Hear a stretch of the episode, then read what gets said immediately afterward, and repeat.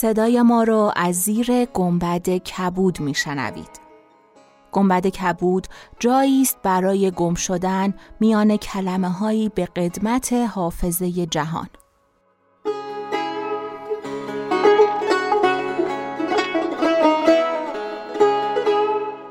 سلام من شقایق جهرومی و دوستانم شما را به زیافت نور و کلمه دعوت می‌کنیم به اپیزود 82 سوم گنبد کبود گوش می‌کنید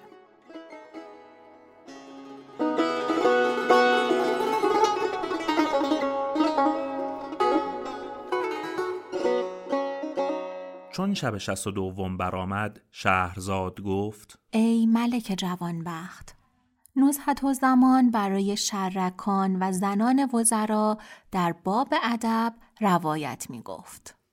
احنف به معاویه گفت غسل جمعه کفاره گناهان ایام هفته است. معاویه پرسید که رای تو چیست هرگاه با کسی از قوم خود ملاقات کنی؟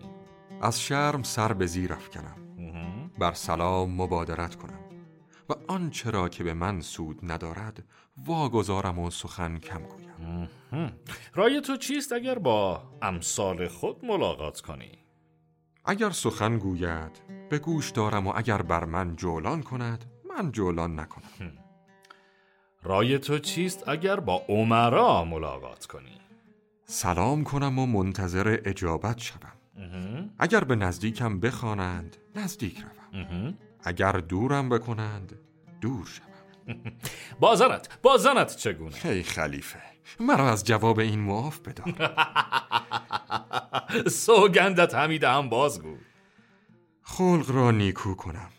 با ایشان مهربانی ظاهر سازم و نفقه فراوانش دهم که زن را از پهلوی کج آفریدم. رای تو در جماع چگونه است؟ با او سخن گویم تا به سر میل بیاید. مقازله کنم تا به طربش بیافزاید آنگاه مجامعت کنم.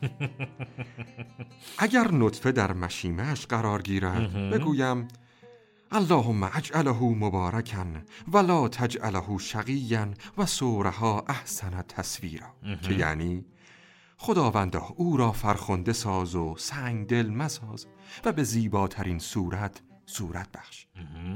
پس از آن برخواسته وضو بگیرم. پس از آن دست ها بشویم و آب بر تن خود بریزم. پس از آن نعمت های خدا را شکر گویم. نیکو جواب گفتی. حاجت خود از من بخواه. حاجت من از تو این است که از خدا بترسی و در میان رعیت عدالت کنی. پس از آن احنف از مجلس معاویه برخاست و برفت. معاویه گفت اگر در عراق جز این مرد دانشمندی نباشد همین بس خواهد بود. پس نزهت و زمان گفت این شمه ای بود از باب ادب.